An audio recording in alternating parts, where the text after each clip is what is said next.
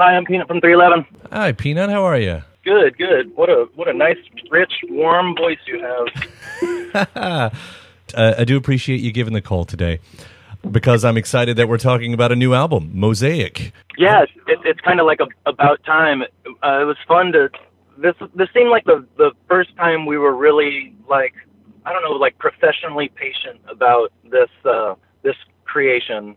Uh, we knew we wanted to take a while. We didn't want to rush it. There's kind of no need. We were stoked about Stereolithic and how that came out, and uh, and wanted to make steps forward from that kind of groundwork that we laid a few years ago.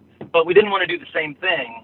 So, I don't know, Mo- Mosaic was a was a long process and super, super fun. It's like an adventure, just like a patient adventure. I, I've heard you guys talking in other interviews about the new directions of this one, and as you say, not wanting to do the same thing.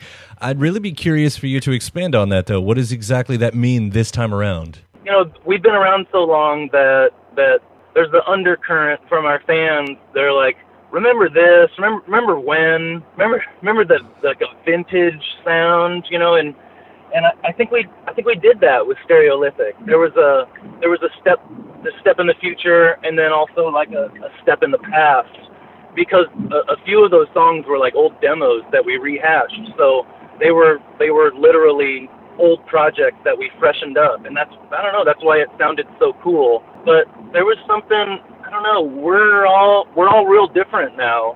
So to step forward into the future is, has always been kind of a goal of the band, and uh, and for us to kind of rekindle that fire with the producer and live sound engineer, and then John Feldman with five songs. It's just the perfect, perfect little, I don't know, like kind of stab, because it wasn't always comfortable, just in the right direction. I, I never heard anybody talk to Nick and essay like Feldman did.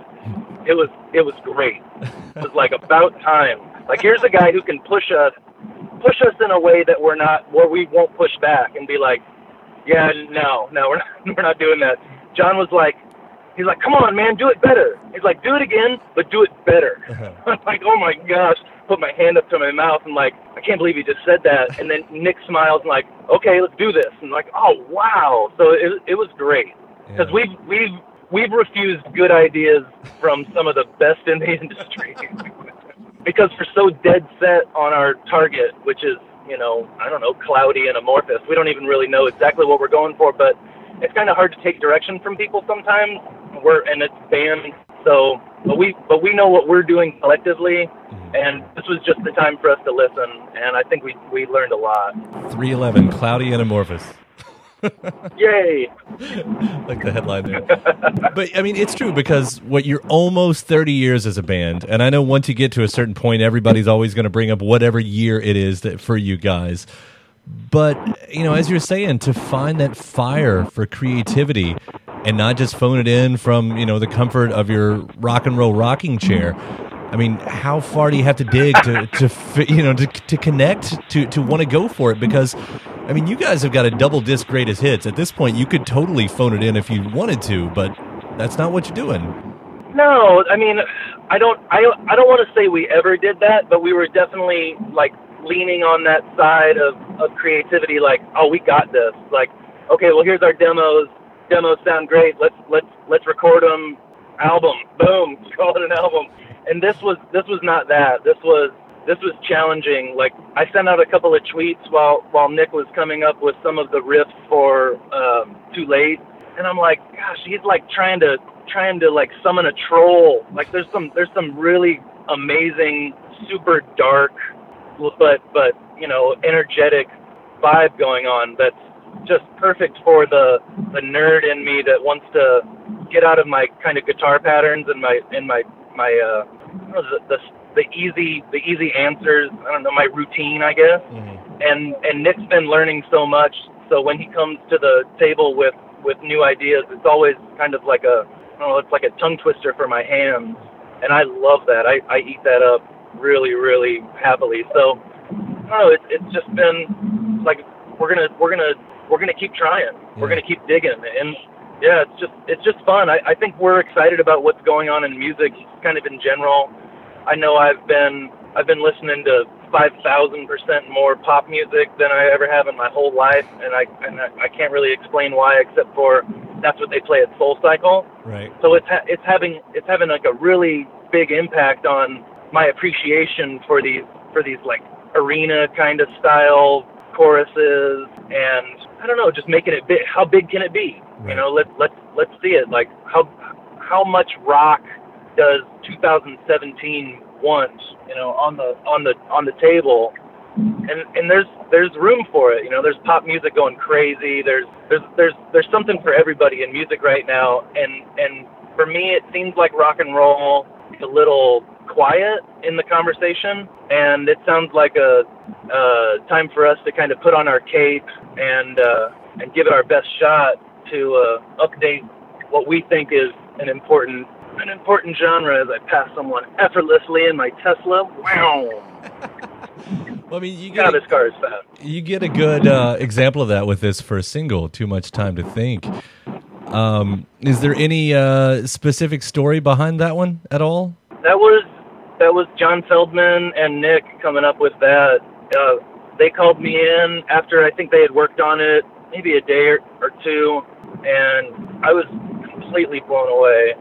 Uh, it's it's a uh, you know cliche town. It it was like a breath of fresh air, and it, and it really was in the in the strangest way. Where where that axiom really came from would would be a a good uh, I don't know beginning like it. That's exactly what it felt like when I when I walked into the room, and that's why I was pushing for that to be the first single, as well as the, the first song on the album. So yeah. just it's just amazing. Um, I don't know. I could tell I could tell we were.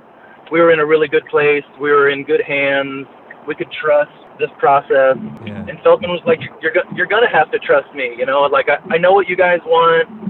You guys are gonna have to let go for a little bit." And I was like, "Oh gosh, this this is great. This is exactly what we need. It's gonna be uncomfortable, but it's gonna be awesome. Like, how are these? What's the result gonna be? It's gonna be incredible. Bring it, bring it on." Well, I, I do love that single. I mean, that first listen, it's instant. You know, it's got one of those just feel-good vibes to it. And I know you guys have always sort of had that reputation about yourself, which, you know, is amazing because most of the conversations I'm having with musicians right now is a much darker conversation.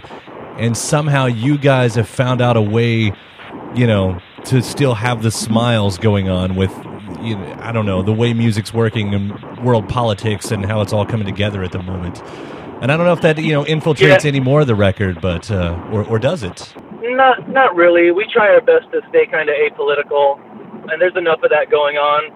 But but personally, I super feel that weight. I, you know, if you're if you're non-political in a political time, then it's kind of hard to have a voice. You know, I, I've I've read that. Mm-hmm. I don't know how true it is. Um, but but I feel I feel the truth in that. There's there's there's that, and we could be we could be really impactful if that was our if that was our aim.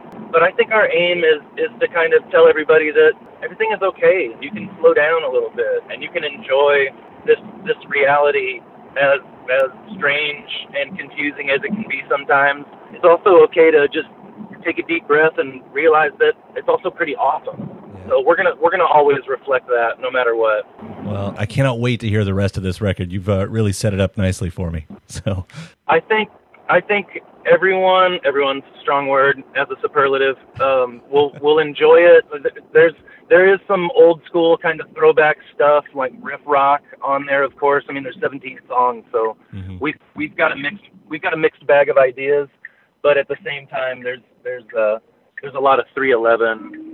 Um, that you'll not be surprised by on the album as well, as well as the stepping into the future and, oh, look what they did there kind of thing. Right. It's it's great. It's it's a fantastic album. I'm I'm really excited about it. Me too.